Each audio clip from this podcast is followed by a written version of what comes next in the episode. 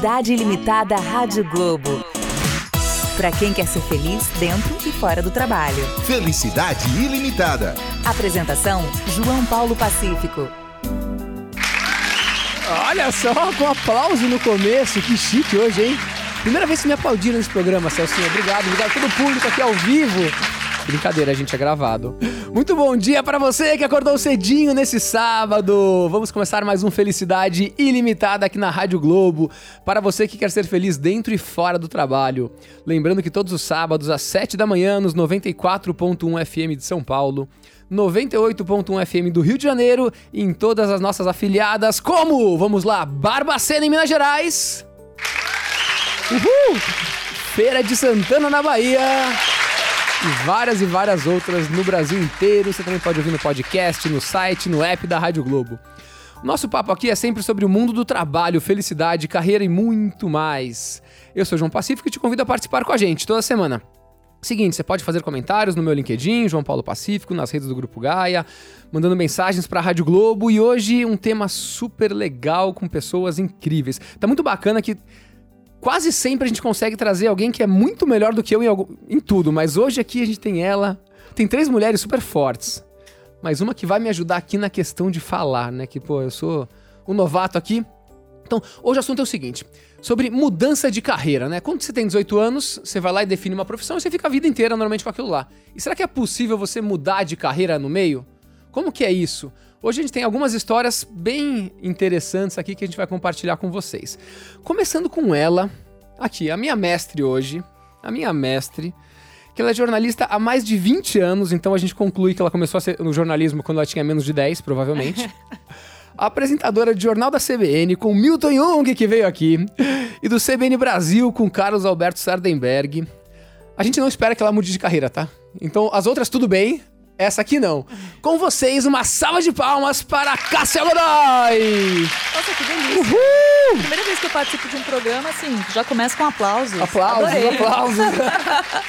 Bom dia para você, João, para todos os ouvintes, para as nossas outras convidadas. Aliás, que timaço, hein? Timaço, não Tava é? conversando com elas lá fora, tava conversando com a Stephanie, ouvi um pouquinho aqui da sua história. Mindfulness, quero saber mais sobre isso. É, você viu? Várias pautas para você também, demais. né? Sim, é, não, e essa interligação Rádio Globo e CBN é muito legal também, eu tô adorando. É muito bacana. E Kassab me fala uma coisa. Hum. Algo que, a, apesar de você estar tá seis horas no ar todos os dias, é uma das pessoas que mais fala, né, pro Brasil, assim. O que ninguém sabe sobre Cássia Godoy. Atenção, atenção. Eu acho que tem uma coisa muito engraçada que algumas pessoas sabem, não todas, uh, mas nem muitas. Eu era uma criança muito tagarela como vocês podem imaginar. Eu gosto de falar bastante Você e até hoje. profissão certíssima, Isso. então, né? Exatamente. Depois, na adolescência, eu tive aquele período de recolhimento que a gente tem, que a gente fica mais insegura e questiona as coisas e tal. Mas quando eu era criança, eu era muito falante. E houve um período da minha história familiar que foi um período muito complicado, que foi a separação dos meus pais. Hum. E quando os meus pais se separaram, a minha mãe precisou voltar para o mercado de trabalho. Ela começou a ter questões financeiras, duas filhas para criar, tinha um filho do primeiro casamento também. E aí o que aconteceu? A minha mãe foi trabalhar e ela não tinha qualificação.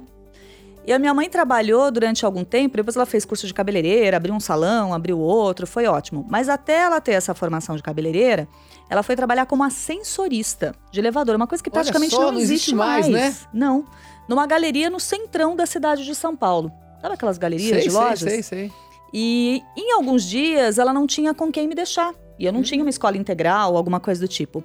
Resultado, em muitas ocasiões ela me levava para o trabalho. E você trabalhava com ela? Eu ficava com ela num elevador, subindo e descendo um tempo. E você se divertia? Eu me divertia muito. Sabe por quê?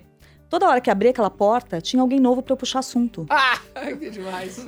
E era demais, assim. Era basicamente o que eu faço hoje, que é conversar com as pessoas, só que hoje eu ganho um salário para isso, que é a melhor parte. Cássia Godoy começou trabalhando como radialista no elevador. No elevador. muito legal, muito legal. Gostei, adorei sua história. Eu adoro essa história. Com a gente também, ela que é fundadora da editora Magia de Ler e diretora executiva do Joca, o único jornal para crianças e adolescentes do Brasil. Mas, antes ela trabalhou no mercado financeiro, esse lindo lugar que eu trabalho ainda hoje. Mas precisamente no Deutsche Bank. E aí tem uma história não tão na verdade, que é uma tragédia, que ela estava no quarto andar do World Trade Center no dia 11 de setembro, né? Então é algo muito doído até na história da, da humanidade, a gente pode dizer, mas que deve ter tido algum impacto também na sua vida passar por isso. Voltando para a vibe boa, com vocês, Stephanie, como fala? Habrich. Habres. Stephanie Habrich, uma salva de palmas para ela. Oi, boa tarde, João, boa tarde. Não, é bom dia. É que você acorda muito cedo, eu acho. Você acha que já é tarde, agora 7 horas da manhã, né, Cassiano? Isso. Pra cá você é quase tarde também, faz programa todo dia 6, né? Mas eu acordo 4h20, então. Então, já também tá. já boa tarde. Stephanie, Sim. o que ninguém sabe sobre você? O que ninguém sabe. É, não é uma história tão incrível como a da Cássia. Eu pensei numa agora, porque ela me lembrou da infância. Na infância, eu sempre tinha. O meu grande complexo era ser muito pequena. Então eu voltava chorando todo dia para casa. é. No rádio vocês não conseguem ouvir. Não, vocês não mas- conseguem ver. Mas uma timidez incrível. E, na verdade, eu fui descobrir que eu não era tão pequena assim quando eu fui fazer faculdade. Eu fiz faculdade aqui no Brasil e antes eu estudava numa escola alemã aqui no Brasil, onde só tinha alemães e realmente eu era menor, de longe. Ah, entendi. Então você descobriu quando você fez 18 anos que você não era pequena. Que eu não era pequena! Olha só. É ótimo isso. Então você vivia numa bolha de pessoas gigantes. Uma bolha, isso mesmo, eram bem grandes. Olha só, muito bacana. E com a gente, ela que é professora de Mindfulness, formada pela Universidade de Oxford. Olha que chique, gente. E certificada pelo Search Inside Yourself. E fundadora do Mindful World. E minha professora de Mindfulness, yes. Mas antes disso, ela foi executiva de vendas e marketing da Microsoft. Uma salva de palmas para ela, Thaís Requito! Oi, bom dia, João. Bom dia a todo mundo. Bom dia aos outros convidados, todo mundo que tá ouvindo a gente em casa. Prazer estar aqui com vocês. Thaís, e o que ninguém sabe sobre Thaís Requito? Já que a gente tá falando sobre transição de carreira, pensei numa que poucas pessoas sabem, talvez hoje só minha família, as pessoas mais próximas, que já faz bastante tempo. Antes de me formar em publicidade, de in- ingressar na faculdade e tal, o meu sonho era ser atriz. E daí eu, pelo menos, eu achava que era meu sonho. E aí, quando eu terminei a escola, eu fui estudar teatro. E tirei o DRT e fiz toda a formação para me tornar atriz. Cheguei a ficar em cartaz, eu fui a Pocahontas. Sério? Você foi no Pocahontas? Sim. E aí, depois, é, enfim, acabei escolhendo começar a faculdade, comecei a trabalhar, e aí é, tudo aquilo. Os planos mudaram. É, mas essa é uma coisa que bem poucas pessoas hoje em dia é, sabem sobre mim. Talvez minha mãe e meus irmãos. Acho que o pessoal daquela época já não tenho mais tanto contato. Então é isso aí, só Muito atriz. bacana. Antes de tudo. E com a gente também o técnico de som, ituano de coração, torcedor do Juninho Paulista, Celcinho! Lembrando que a qualquer momento, a gente é, é muito gostoso quando faz isso, que às vezes acaba- a gente acaba esquecendo. Mas pra você interromper alguém de forma gentil, amorosa e compassiva, você fala a palavrinha tibum. E o nosso São Pedro vai lá e traz uma onda pra gente. Tá? Então, o programa chama Felicidade Ilimitada, então a gente tem que ter muita felicidade. Só que, como tem um evento um pouquinho trágico no começo, eu vou jogar agora esse evento, tá bom? Então, Stephanie, conta pra gente. Você deve ter contado mil vezes na sua vida. Mas você vai contar só mais uma vez, tá bom? Não, pode deixar. O que, que aconteceu? Como que era a sua vida? E como foi essa tragédia de 11 de setembro? E que isso impactou na sua vida pro futuro? Tá, eu trabalhava em banco, né? Eu trabalhava no mercado financeiro no- o- e naquele dia eu fui bem cedo para trabalhar, porque eu tinha um, um hobby, eu fazia uma, eu tinha uma empresa além do trabalho financeiro que eu fazia e fui bem cedo. Comecei a Você trabalhar. trabalhava no mercado financeiro e tinha outra e coisa. Tinha uma outra seu coisa. dia tinha quantas, ho- quantas horas? Pois é. Eu adorava inventar coisa nova, já tinha criado uma, nova, uma empresa e que era de importar semijoias do Brasil e vender lá nos Estados Unidos.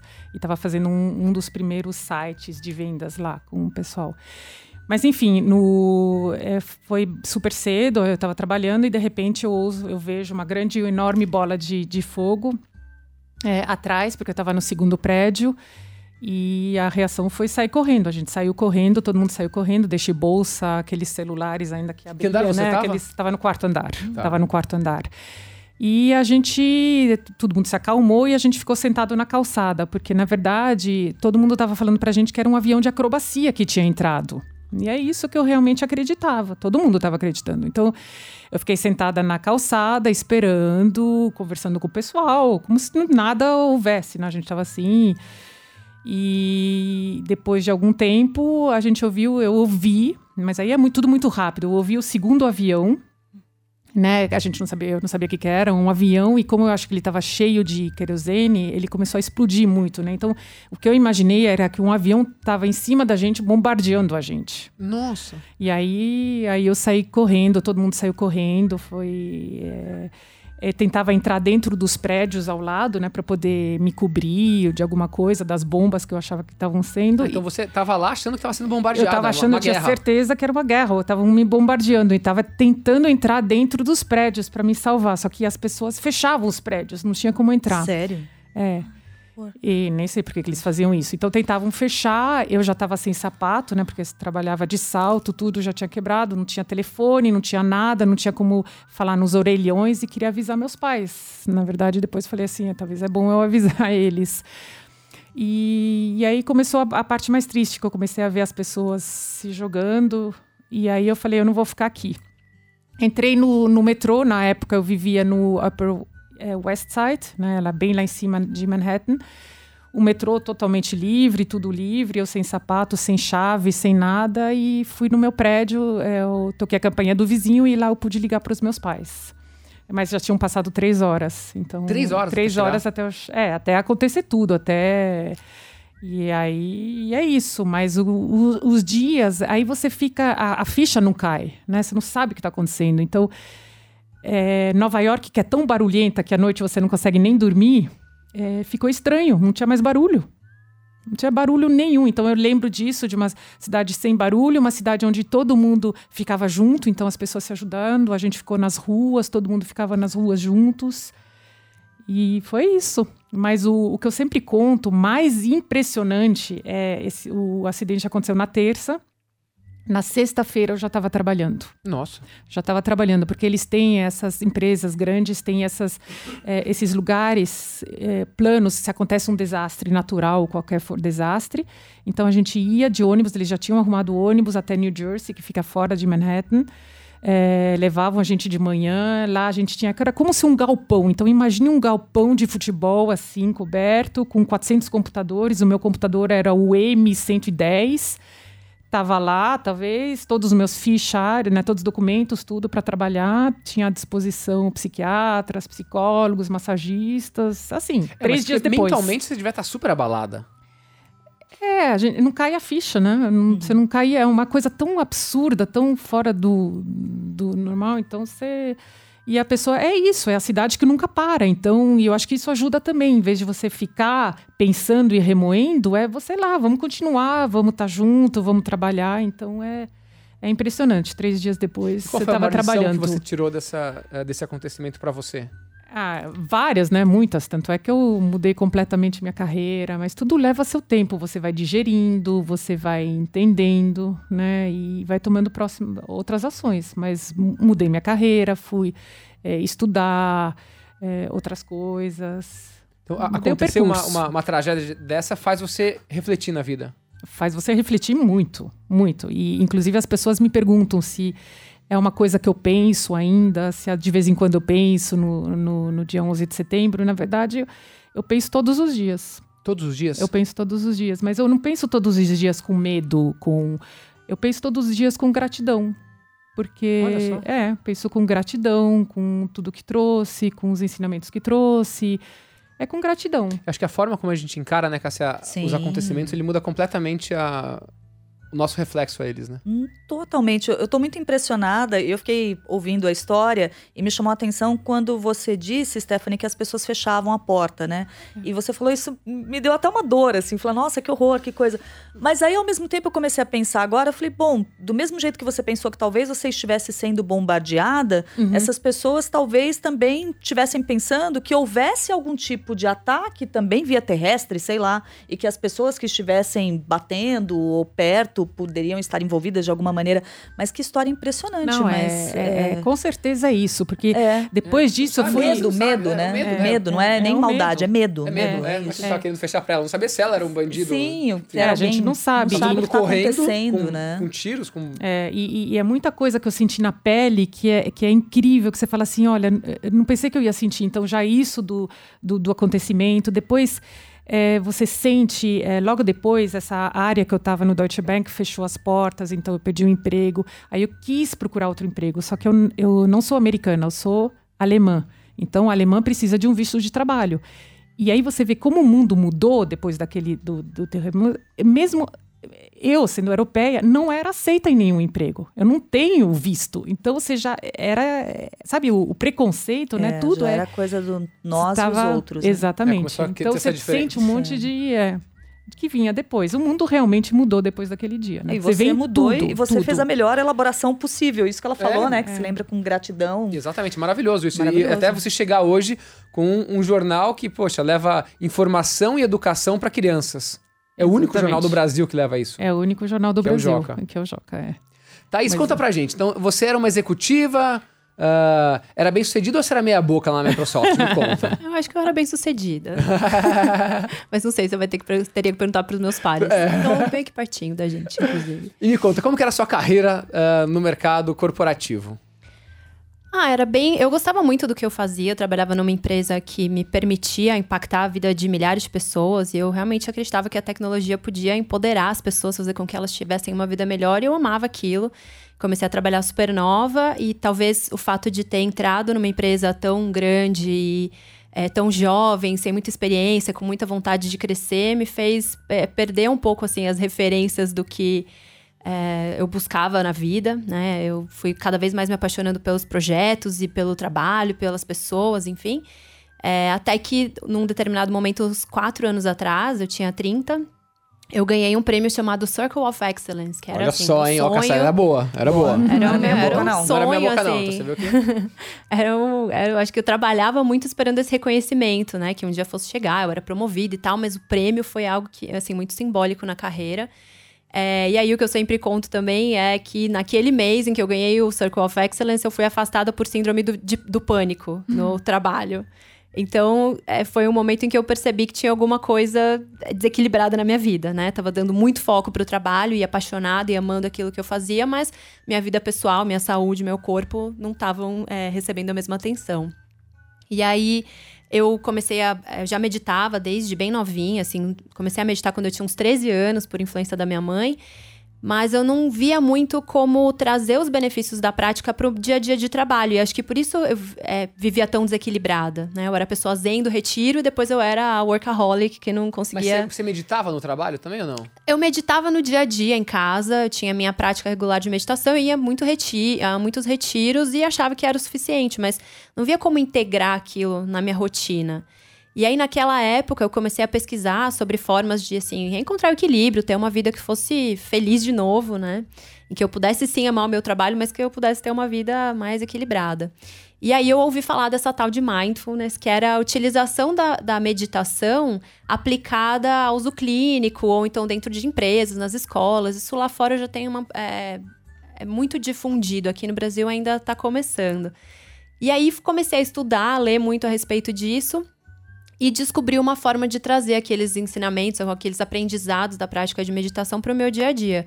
E aí tudo começou a, a mudar também. Assim, eu vi muito claramente naquele momento que eu queria é, que, que esse era o meu objetivo de vida daquele momento em diante. Eu queria proporcionar ferramentas para ajudar as pessoas que estavam é, vivendo uma vida desequilibrada como eu, que elas pudessem ter uma vida mais feliz, né? Porque Tão você vai se fácil e enganando, né? Você acha que está sendo super bem sucedida, mas você está do, do outro lado com uma síndrome do pânico. Eu acho que tem muito a ver com isso que a gente estava falando antes, da história que a gente conta pra gente mesmo, né? Então, não era uma imposição da empresa, ai, tem que trabalhar tantas horas. Era uma determinação minha, assim. Era uma coisa que eu acreditava que pra ser bem sucedida e reconhecida, eu teria que trabalhar milhões de horas e me envolver em todos os projetos, até com aquilo que não tinha nada a ver com o meu trabalho.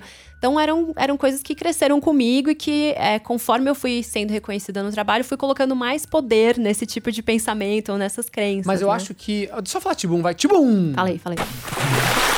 Mas eu acredito Emoção. que a empresa pode, ter, especialmente os líderes, podem ter um papel educando as pessoas e mostrando que, poxa, Thaís, você tá trabalhando demais agora, não é bom você dar uma parada, você cuidar da sua saúde? Porque senão você não tá enxergando o executivo, a pessoa que tá lá, ela tá naquela vibe de crescer e achando que quando ela conseguir o Circle of Excellence vai ser o máximo e tal. E você chega lá, mas provavelmente o líder já passou por isso e viu que, olha, acho que não é, esse não é o caminho, né? Eu, eu, eu te digo que, assim, durante um tempo eu cheguei a culpar um pouco, não culpar, né? Mas assim, eu terceirizei a responsabilidade. Não, tipo, é ah, sempre sua, mas é, as, hoje as em empresas eu- podem passar a se preocupar mais com isso. Eu acho que as empresas têm que se preocupar sim, porque muitas pessoas estão trabalhando além, além do limite e ficando doentes, né? A gente conhece muitas pessoas, nossos amigos, as pessoas E próximas da produzem gente. menos depois no, no longo prazo. É. Mas eu acho que isso é uma, uma questão que só a gente pode identificar, sabe? Porque o limite é muito diferente para uma pessoa e para outra. Então, uma pessoa que pode dar pra você. É que nem o elástico, né? Uns você pode esticar mais, outros menos. E, e a gente precisa reconhecer esse- esses Então, mas sinais. eu- aí fazendo um, ah, uma crítica aos meus amigos advogados, que eu tenho vários amigos no mercado financeiro. Os caras adoram mandar e-mail de madrugada. É bonito no mercado jurídico e do mercado financeiro o cara mandar e-mail de madrugada e ele à noite trabalhando. Pega, entre aspas, bem. Então é uma- é uma cultura que é danosa. É. Não é possível que alguém vai ficar vera na noite toda noite, eh, e trabalhando de dia também, achando que isso tá ótimo, que tá sendo bem sucedido, né? É, tem essas regras não ditas, né, não verbais, assim, que estão permeando todo o ambiente organizacional, seja qual for a sua profissão. E que também eu acho que cabe a nós é, questionar e, e redefinir quais são esses limites, né, para o nosso próprio bem, para nossa própria saúde. Acho que isso E o que que fez você mudar? Eu acho que foi esse. Eu tive um insight um dia, assim, uma intuição de. é, comecei a refletir sobre as coisas que eu gostava de fazer, fazia de graça, coisas que é, eu era muito boa fazendo e como é que isso poderia virar o meu trabalho. E aí eu, eu pensei, assim, eu era na época, eu brincava que eu era uma encantadora de clientes, eu, era, eu trabalhava com pré-vendas, então eu ia contar histórias bonitas para os clientes amarem os produtos e tal. Eu pensei, imagina se eu fizesse isso, mas falando de uma coisa que pode realmente mudar a vida das pessoas pro melhor, como aconteceu comigo. E aí eu decidi é, sair, num, tirar um sabático e mudar para Inglaterra para estudar lá em Oxford, um negócio que não tinha nada a ver com o meu trabalho, não tinha nada a ver com a minha profissão, como assim para mim. E aí aquilo meio de forma orgânica foi se tornando o que é hoje o meu trabalho. Virou sua carreira. É, eu não sei se eu ainda se eu posso chamar de carreira, mas hoje em dia é minha ocupação, é o que eu tenho feito. Falado de inteligência emocional, de mindfulness para pessoas em organizações, em escolas. É, porque é isso que me inspira hoje e acho que é muito acessível e que realmente tem o potencial de transforma transformação. Muito bacana. Agora a gente vai no primeiro quadro, tem uma coisa diferente nessa vez, que a gente trouxe um. Eu chamo ele de neurocientista, mas ele é psiquiatra, tal, tal, tal. E que ele vai contar pra gente um pouquinho da nossa cabeça. Depois eu vou querer que a especialista Cássia Godoy. Eu tô me achando Milton Jung aqui do lado da Cássia. Ou Sardenberg, né? Mas depois a Cássia Eles vai que se comentar. cuidem, Eles viu? que se cuidem, né? É. Vou largar esse negócio do mercado financeiro, que nem a, Aproveita a que você já Stephanie tá fez. pertinho aqui na Rádio Globo. É, eu vou pro lado. Dá uma né? passada vídeo. é, é, a Rádios Irmãs, tal. Isso, isso, isso. E vamos para o nosso primeiro quadro. Dados úteis e inúteis. Olá, João. Olá para todos os convidados e todos os ouvintes. Aqui quem fala é Fabiano, médico neurologista. E eu queria, já que o programa é para falar sobre mudanças após intercorrências, falar um pouquinho de como o cérebro entende a realidade e ver se as pessoas que estão aí se relacionam com o que eu vou dizer. O cérebro, na tentativa de organizar a realidade, ele acaba colocando tudo como se fosse agregado, como se tudo fizesse parte de um todo indissociável.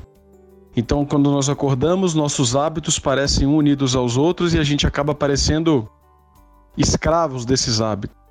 E, na grande maioria das vezes, exatamente porque parece ter essa continuidade, a nossa visão de mundo fica muito presa, exatamente por essa simplificação, que por um lado é excelente que o cérebro faz e por outro nos prende. E não é incomum que catástrofes ou às vezes até eventos menores, mas que chacoalham essa certeza ou que chacoalham essa história, nos façam refletir e mudar. Eu queria saber se vocês se relacionam com essa história, se para vocês fazem sentido e de alguma maneira, mesmo com todo o sofrimento que cada catástrofe faz, faz em nós, se é possível, e eu espero que vocês sejam um exemplo disso, tirar algo de bom desses eventos. Um grande abraço, obrigado pela atenção. Até mais. Cássia Godoy. Vamos lá, o Fabiano falou pra gente que eh, a gente acaba se acostumando, a gente tem hábitos Isso. e que eh, a gente acaba não percebendo e que às vezes catástrofes ou até tragédias, isso tira a gente e faz com que a gente mude, que acho que é um pouco até do que aconteceu com elas. Nossa, faz todo sentido. Eu tava ouvindo isso e me lembrando, sabe do quê? É, essa coisa do hábito, né? E, e às vezes, como é difícil pra gente fazer algo diferente, e às vezes, quando você faz algo diferente, dá muito errado. Eu não sei se você se lembra, a gente teve uma sucessão há alguns anos de histórias muito semelhantes de pessoas que iam levar o filho na escola, alguma coisa assim, uma criança numa cadeirinha, parava o carro, por algum motivo aquela pessoa esquecia aquela criança no carro e aquela criança morria. Houve dois ou três casos assim, Lembro uma coisa disso. horrorosa. E em todos os casos, quando a gente ouvia a história completa, a pessoa tinha feito alguma coisa diferente no dia. Então, sei lá, antes de deixar aquela criança pequenininha na escolinha, deixava uma maior, fazia alguma coisa. A pessoa alterou. Ela estava vivendo uma vida tão no automático que o dia que ela alterou, ela esqueceu a criança no carro. Tem um outro lado também, que é alguma coisa que mudou a sua vida, como no caso que a gente ouviu tão bem da Stephanie aqui, uma coisa que poderia ser uma tragédia na vida dela, que certamente teve um impacto psicológico forte, mas ela elaborou de uma maneira, ela transforma numa história de superação e consegue se lembrar desse episódio, ainda que diariamente, de uma forma bonita e com gratidão. Uh, eu estava ouvindo isso e pensando, né? O que será? Eu acho que o que dá para a gente talvez tirar um pouco disso, se a gente não tiver experiências extremas, talvez a vivência com pessoas, né? E talvez pessoas da nossa própria família. Uh, eu me lembrei muito do meu pai. Meu pai era um cara muito legal, pra cima, alegre, dava risada, muito leve. Mas meu pai fumava muito, fumou a vida inteira e ele morreu de câncer de pulmão. E era uma coisa diretamente ligada à outra, era um consenso dos médicos. E eu me lembro que quando ele ficou doente, depois, quando ele morreu, eu fiquei com muita raiva dessa coisa dele ter sido um fumante a vida toda. Eu falava, poxa, mas precisava fumar três maços de cigarro por dia, ele fumou até morrer, ele podia ter vivido mais, ele podia ter visto mais coisas da nossa família e tal.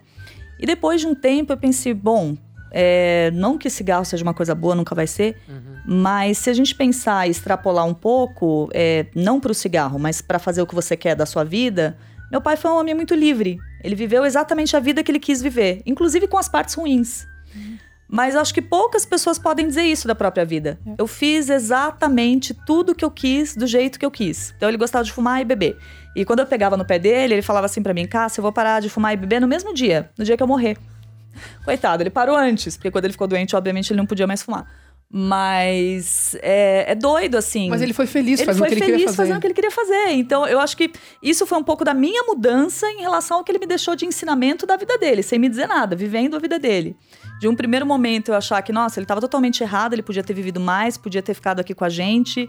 Mas depois de alguns anos eu falei, olha, ele foi um homem muito livre, ele fez exatamente o que ele quis fazer, ele teve a vida que ele quis ter. Tem lição mais isso. bonita que essa? Não, isso é muito bacana. Ó, gente, a gente já acabou a primeira parte do programa. Tá muito legal, tá muito rápido. Quando passa rápido é que o programa tá excelente. Não saia daí que daqui a pouco vai ter mais para você aprender sobre mindfulness, entender o que é esse tal de joca com a minha mestre também, Cássia Godoy. Eu sou o Milton Jung hoje. Não saia daí, até já, valeu. Felicidade ilimitada Rádio Globo. Para quem quer ser feliz dentro e fora do trabalho. Felicidade ilimitada.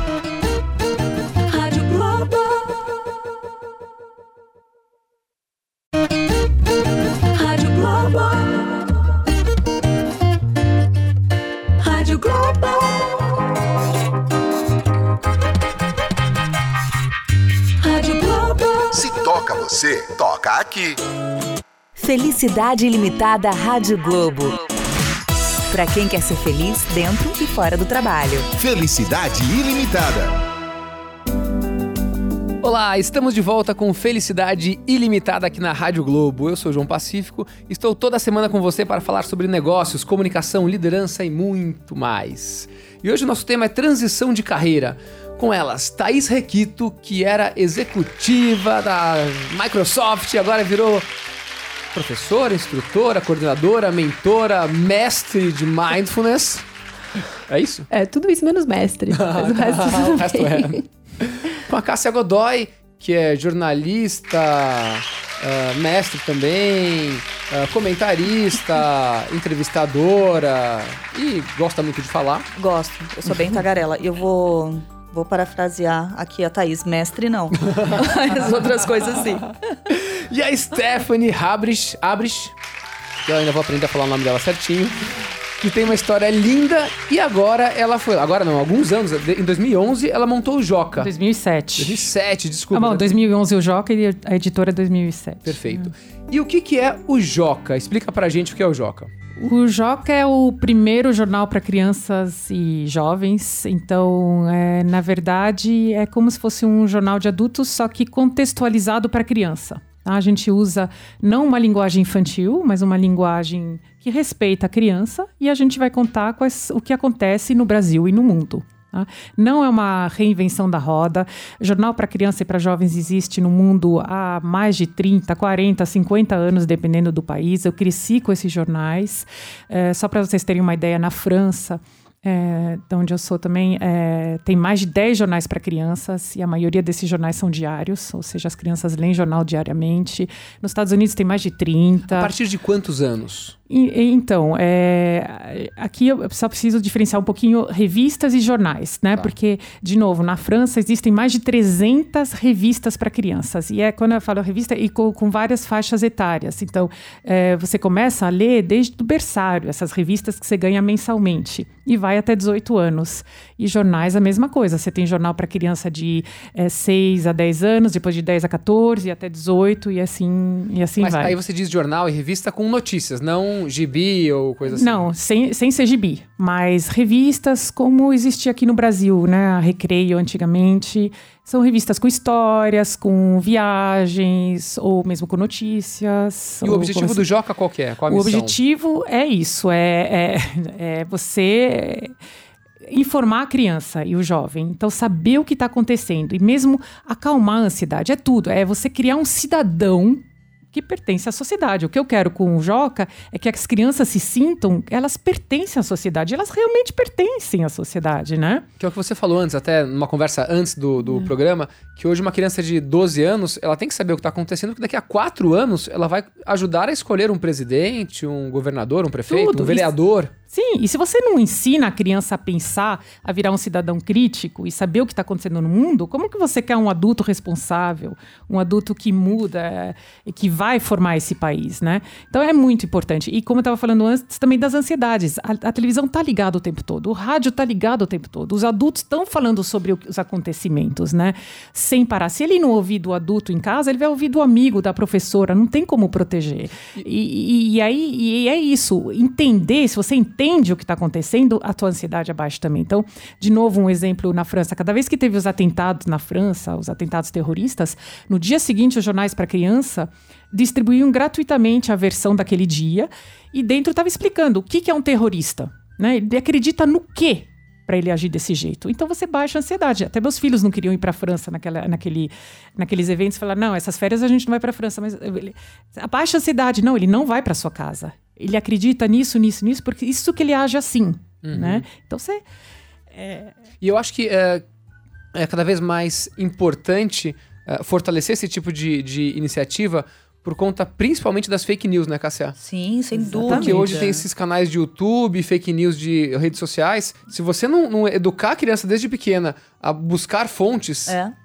Nossa, é um ótimo trabalho, porque é isso que você está dizendo. A gente tem uma difusão de notícias falsas e de conteúdos que não são verdadeiros que é absurda.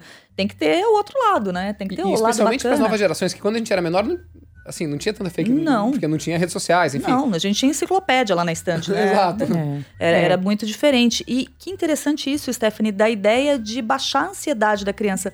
Porque eu acho que todos nós, se formos pensar, a gente consegue se lembrar de quando a gente era criança, não entendia alguma coisa, e às vezes você ter um medo desproporcional daquilo simplesmente por não entender. Thaís, qual é o principal motivador de uma mudança de carreira? Então tem muita gente que tá ouvindo aqui, certeza muita gente que tá ouvindo fala, eu não sou feliz no meu trabalho. E o que que a pessoa, o que que motiva mais a pessoa a mudar? E você teve uma coragem muito grande de, de aos 30 anos falar, ó, ah, apesar de ter ganho aquele, aquele prêmio super legal que você falou o nome que eu esqueci, e aí ah, mudar de carreira. O que que é o principal motivador? Eu acho, o que eu tenho visto, é, assim, o que aconteceu comigo e o que eu vejo com muitas pessoas que cruzam o meu caminho é é você buscar uma vida que tá alinhada com seus valores, sabe? Com aquilo que é importante pra você. E muitas pessoas dentro do ambiente. Não tô dizendo que é impossível, né? A gente tem empresas como a Gaia que mostram que é possível você viver alinhado com os seus valores. Mas Yes, Gaia. não, de verdade. Tem alguns lugares em que você de fato não pode. Você tem que se encaixar numa caixa lá, você tem que seguir um determinado formato e é aquilo. E muita gente hoje em dia acho que tá em busca de viver uma vida é, com propósito, né? Que é uma palavra que hoje em dia tá sendo usada cada cinco segundos, mas que você realmente en- en- entenda o impacto daquilo que você faz no meio em que você tá inserido. Um exercício muito rápido que alguém pode fazer para ah, conhecer os seus valores ou seu propósito. Um jeito é, que eu costumo ensinar de, de você começar a entrar em contato com os seus valores, porque às vezes é um conceito meio abstrato, Isso, né? ah, meus valores, não sei quais são. É, eu geralmente falo assim: faz uma lista de algumas pessoas que você admira muito, é, talvez três, quatro pessoas que você admira, e pensa em quais são as características daquelas pessoas que você acha que são importantes e onde, em que situações você vê essa pessoa desempenhar essa Então vamos lá. característica. Cássia Godoy, três pessoas que você admira muito. Pode ser uma pra começar. Três pessoas que a gente. Nossa, eu, eu só tava pensando. Eu tava pensando isso. Ah, não quero parecer, sei lá, demagógica, mas pensei no Milton. Milton, Milton. Milton Jung. Milton Jung, É uma tipo que eu hoje admiro aqui. muito. Isso. Tá. Admiro muito o Milton Jung. E às vezes eu penso, é, o Milton é muito calmo Uhum. e ele é muito ponderado. Ele tem um encadeamento de raciocínio que, quando ele vai desenvolvendo, eu gosto de observar. E eu já me peguei em algumas situações pensando assim: o que ele faria profissionalmente? O Sardenberg também tem isso. Então eu olho para os dois e penso, eu fico ali fazendo o programa com eles e ao mesmo tempo, quando eu tô numa situação em que eu não tô com um dos dois e que às vezes eu tenho alguma dúvida profissional, eu penso nisso. O que pessoas mais experientes do que eu, fazendo o que eu faço, fariam? E eu Legal. penso nisso. Então agora vai lá, Thaís. Que a Ah. Cássia falou Milton Jung, encadeamento lógico de ideias. É, eu diria que assim, é, ajuda se a gente faz isso escrevendo, porque a gente tem uma. A gente visualiza melhor. Mas digamos que ela falou, olha, ele tem um. é, um, en- desenca- um encadeamento De ideias, de bem ideias lógico. e ele é muito calmo, ponderado. Então, talvez esses, essas sejam algumas das qualidades que ela admira nessa pessoa. E eu costumo dizer que os valores podem ser já parte da sua vida. Em geral, quando a gente enxerga algo de positivo, uma qualidade que a gente admira no outro, é porque já existe uma sementinha na gente. Então, é algo que a gente pode começar a cultivar. Ou é uma aspiração mesmo, algo que a gente acha importante, mas que hoje a gente não tá vivendo. Então, pode ser algo que eu vou começar a cultivar no meu dia a dia. É como se fosse uma bússola. Os valores são como se fossem bússola, uma bússola. Estão direcionando a gente. É, sabe o Waze quando ele recalcula a rota? Assim, você tá indo por um trajeto e aí de repente tem trânsito, ele te manda pra um outro lugar? É mais ou menos isso. Eu tomei uma decisão que não tá alinhado com aquilo que é importante pra mim. Preciso recalcular e voltar pro caminho, sabendo onde eu quero chegar. Então a pessoa. Vamos lá, que você tá ouvindo agora a gente. Você pega e escreve o nome de três pessoas que você admira muito e características dessa dessas pessoas que você admira.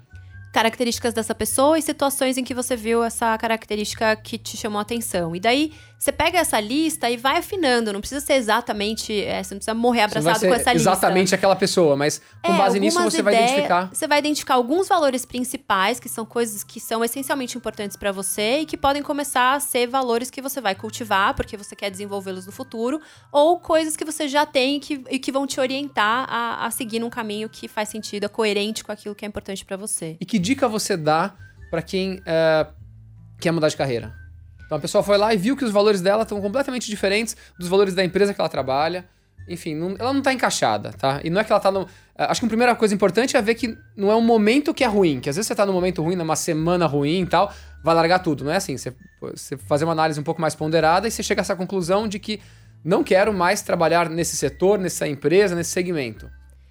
Tem vários caminhos possíveis. Eu acho que uma coisa interessante é começar a talvez investigar o que é que te motiva, o que é que te inspira, fazer. Tem um, um- um- é, uma coisa que eu gosto muito chama Ikigai, não sei se vocês já ouviram falar, mas é, um, é uma ferramenta, vai, digamos assim, japonesa que combina algumas ah, áreas da vida, assim, o que, que o mundo precisa, o que, que eu gosto de fazer, como é que eu poderia ser pago. E você vai fazendo listas dessas coisas e cruzando, e lá no meio tá o, o teu, teu propósito, vai, digamos assim, essa palavra. É meio que um mapa mental. É como se fosse um mapa, é, em que você vai fazer listas assim, problemas que o mundo tem que eu gostaria de resolver, ah, aptidões que eu tenho, coisas é, pelas quais eu sou apaixonada e como é que isso poderia virar um trabalho. E aí, quando eu cruzo tudo isso, talvez eu tenha algumas ideias para começar a experimentar.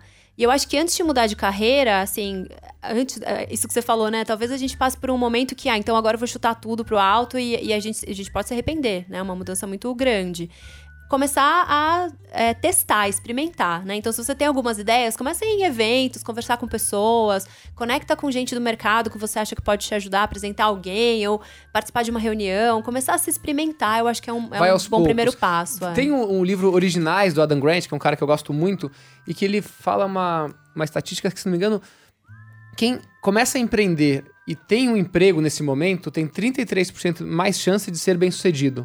Ele mostrou que os caras do Google, acho que mesmo o Steve Jobs e tal, porque quando você tá com um emprego, você tende a arriscar mais. Se você larga tudo e começa do zero, aí você fala, putz, eu não posso errar. E às vezes o medo de errar tira a vontade de ganhar. Aí eu pensei no meu caso, falei, nossa, então eu sou uma exceção, tal, comecei a empreender e tal. Mas não, eu pedi demissão, fui empreender, enfim. Só que uh, eu sou casado, eu era casado desde, desde então. Uh, e minha esposa, óbvio que ela dava uma segurança dentro de casa para mim. Então acho que isso ajuda, né? Uh, você ter essa coragem de meter as caras e de fazer uma coisa completamente diferente. E você, Stephanie, você, já, você sentiu medo quando você foi mergulhar de cabeça nesses novos Nossa, mundos? é isso que eu ia falar agora. É, me identifiquei muito com o que você falou, é, Thaís, porque é, é muito difícil. Até hoje, eu estou empreendendo há 12 anos, mas até hoje, quando eu ligo para o escritório, eu falo para os meus funcionários: ah, já estou voltando para o banco, já estou chegando, tá?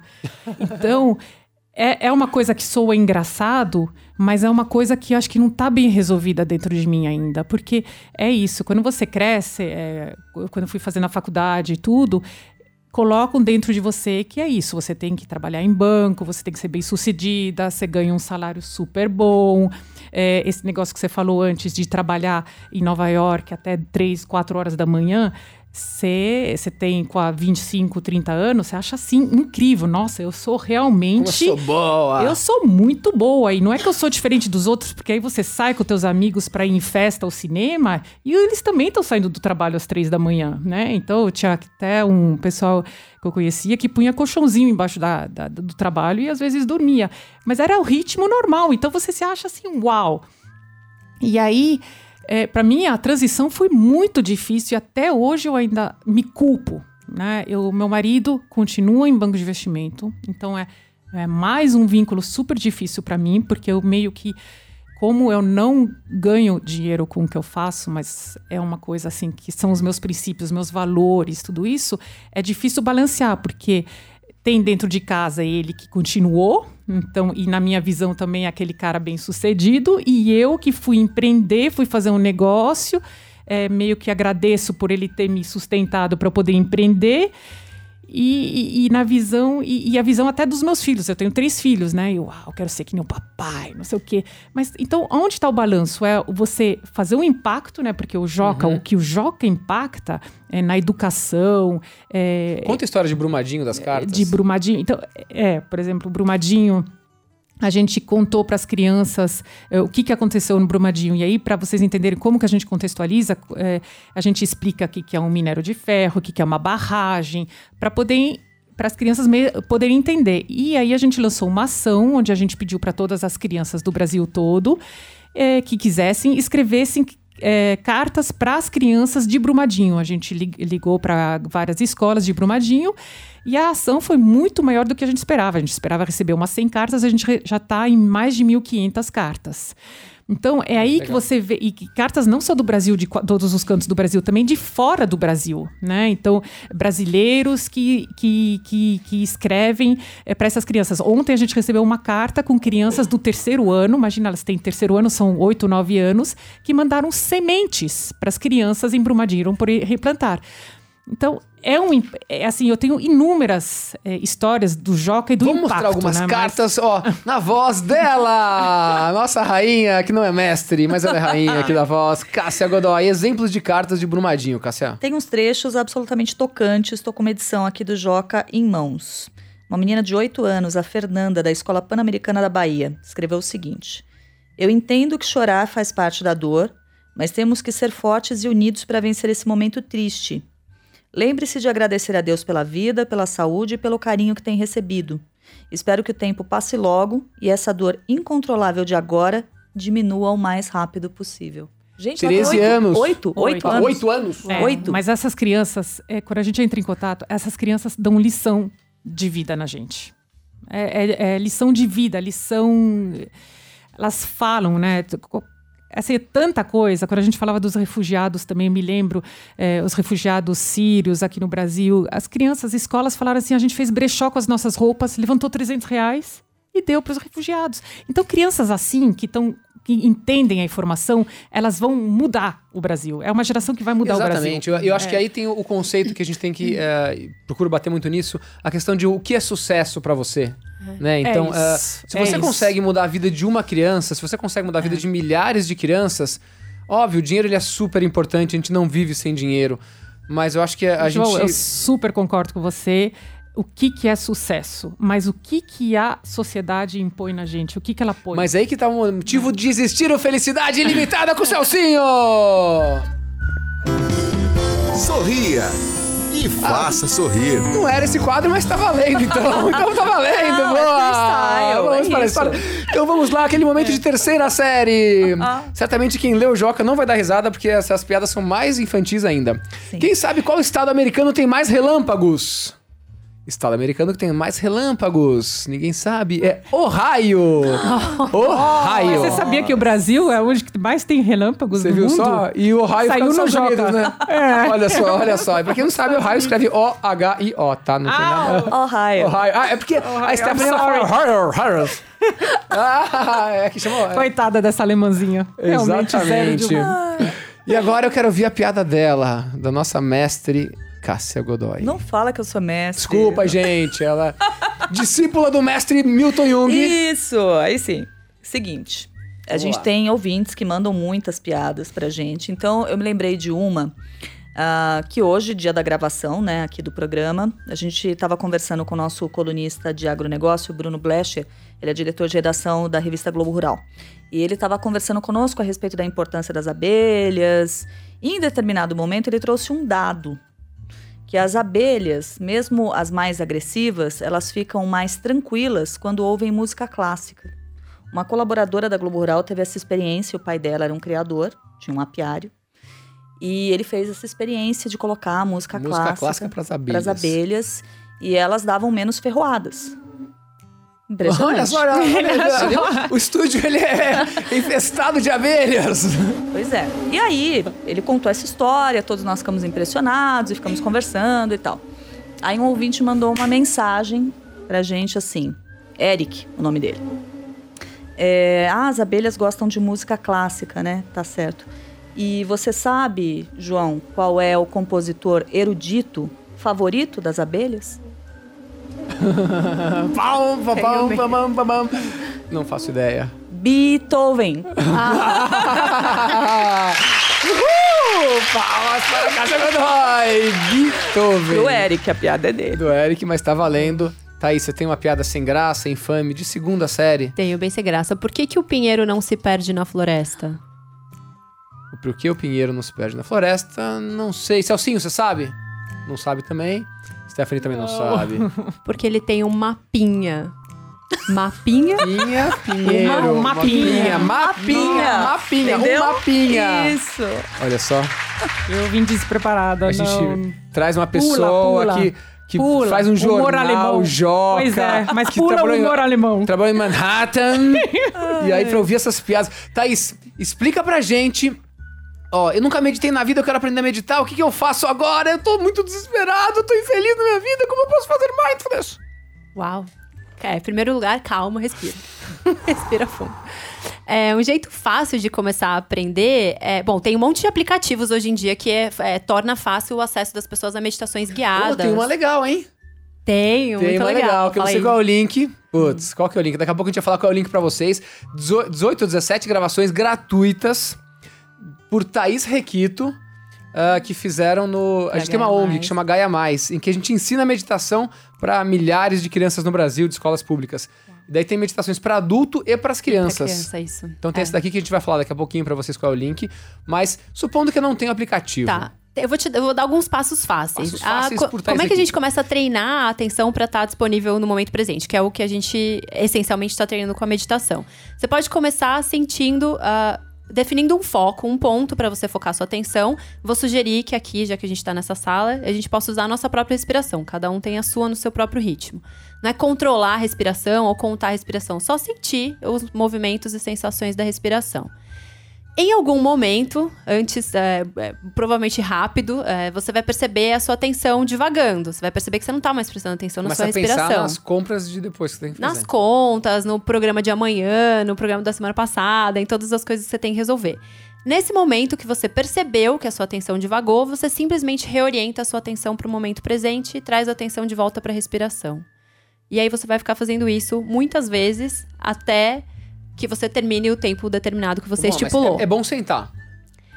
Pode ser sentado. Não, não, existe essa obrigatoriedade. Você pode praticar sentado, deitado, andando. É... Enfim, não tem uma regra. Se você tiver. Nossa, que demais!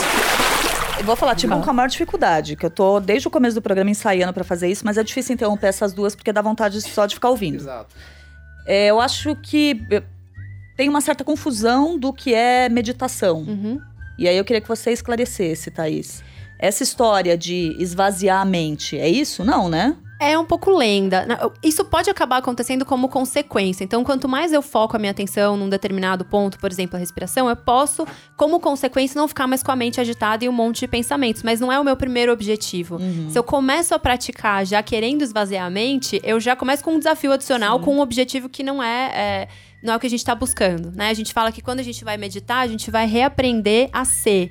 E que a gente vive geralmente no modo fazer, né? Eu faço, faço, faço um monte de objetivo. E quando a gente pratica, a gente simplesmente quer aprender a habitar o momento presente e ser e estar tá aqui desfrutando desse momento. Então, a gente não começa tentando parar os pensamentos, mas pode ser uma consequência. É, teve essa pesquisa que uns pesquisadores de Harvard fizeram. Eles instalaram um aplicativo no celular de várias pessoas que participaram da pesquisa, perguntando o que é que você. E, e durante o dia mandavam essa perguntinha para as pessoas responderem: o que é que você está fazendo, se você está prestando atenção e se você está feliz. E daí, no final, uh, um dos grandes é, achados dessa pesquisa foi que por volta de 47% do tempo a gente passa distraído, então a gente não está prestando atenção no que a gente está fazendo. E quanto mais distraído a gente está, menos feliz a gente está. Então, não é a atividade em si que faz a gente mais ou menos satisfeito, e sim o fato de a gente estar tá ou não prestando atenção. E, e, e Thaís, como que você ensinaria crianças, né? Porque os meus filhos até na escola, porque agora na escola eles também ensinam, né? Mas eles levam isso meio na brincadeira, não estão entendendo como que você ensinaria? Acho que com criança pode ser é. uma brincadeira mesmo. É uma brincadeira? Mas tem, pode ter muito a ver com os estímulos, com os sentidos, ouvir sons, prestar atenção na respiração. Pode usar a mão, abrindo e fechando a mão a cada inspiração e expiração. Então, acho que usando o corpo e fazendo disso uma grande brincadeira é o jeito mais fácil. As crianças? Vamos Quero. É, uma, você deita a criança, aí você coloca um, alguma coisa que ela goste na barriguinha dela, daí vai subindo e descendo o bonequinho, e daí ela vai contando as respirações. Tem uma também que você faz a, a, abre a mão, dá para vocês verem aí. E aí quando a, o dedo e vai com o dedo contornando seus dedos. Então seu dedo indicador vai contornando. Então quando sobe, você inspira, quando desce, expira.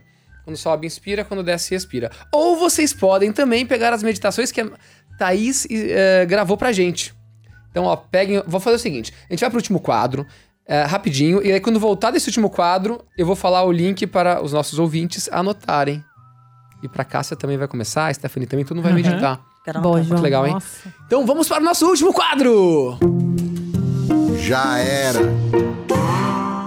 Cássia, hum. o que você acreditava no início da sua carreira que você não acredita mais? Eu acreditava que você precisava ser uma moça muito séria para fazer jornalismo. E hoje eu acredito que você precisa ser uma moça muito séria, mas que você não precisa se levar tão a sério. Legal, São legal. duas coisas bem diferentes. Muito bonito isso. Thaís. Eu concordo com a Cássia, também é, levava muito essa coisa de que tinha que ser séria e que tinha que ser bem durona para é, ser feliz ou ter sucesso na carreira, e que hoje isso já era, mas então vou falar outra. Eu acho que no começo eu achava que você nunca podia dizer não, que você sempre tinha que falar assim para qualquer demanda, qualquer coisa que te pedissem, é, e hoje em dia, eu um pouco mais madura e segura, eu sei que eu poderia escolher melhor os projetos e as, as atividades nas quais eu iria me envolver. Dizer não. E você, Stephanie? Então, adicionando o que elas falaram, também acho que é super. Eu descobri que é super importante você fazer o que você gosta. Porque em banco, eu, por mais profissional que eu, que eu era, por mais incrível, por mais horas que eu investia, eu não era o meu maior que eu podia ser. Eu não estava fazendo o que eu gostava, então eu não estava inventando o maior que eu podia ser. Tô aqui, então, ó, pegue seu lápis, sua caneta e anote o link. É o seguinte, é onda azul, tudo junto, com dois As, onda azul, ponto link barra meditacal, que é meditação sem cedilha acento, traço para, traço criancas, crianças, tá? Ou ondaazul.link barra meditacal, traço para, traço adultos. Então, nesses dois links completamente gratuitos, você consegue ter várias meditações para adultos e para crianças de graça. Muito bacana, muito bonito. E infelizmente o nosso programa chegou ao final. Ah, cadê a mulher? Vocês não estão Ah, tristes? Super. Ah, bom. Poxa. É que a felicidade é limitada, ninguém fica triste, né? Mensagem final de cada um de vocês. que o Celcinho tá louco lá, com, chorando tudo. Cássia, mensagem final: como a pessoa pode te encontrar 6 horas por dia na CBN, 90.5 FM de São Paulo. Exatamente. Se você estiver em São Paulo, 90.5. Se você estiver em qualquer lugar do Brasil ou do mundo, você vai lá no cbn.com.br ou você vai na lojinha de aplicativos do seu celular, baixa o aplicativo da CBN e aí você consegue ouvir o Jornal da CBN, você consegue ouvir o CBN Brasil, o CBN Gerações e consegue me ouvir seis horas por dia, como você disse. que delícia. Muito obrigado, adorei estar com você. Eu Foi também. maravilhoso. Nossa, muito bom, muito bom. E adorei estar com essas mulheres maravilhosas. Que, que coisa bacana, né? Eu gosto de ouvir mulheres inspiradoras. E você também é uma pessoa muito inspiradora. Tá pronto, viu? Para Imagina. com esse negócio de medicina, de mestre. Já dominou. Ah, queria eu. Thaís, mensagem final. Onde as pessoas podem me encontrar? É, Sim, redes também. sociais, LinkedIn, site, Thaís Requito, R-E-Q-U-I-T-O. ponto com. E em todas as redes sociais, Thaís Requito, sempre lá com dicas, texto, vídeo, pra inspirar as pessoas a começarem a praticar. Legal. E você, Stephanie? E eu pelo Jornal Joca, que é www.jornaljoca.com.br ou pelo e-mail que é stephanie com ph arroba magiadeler.com.br. Muito obrigado, valeu pela sua audiência e sábado que vem tem mais. Valeu! Você ouviu Felicidade Ilimitada Rádio Globo. Para quem quer ser feliz dentro e fora do trabalho. Felicidade ilimitada.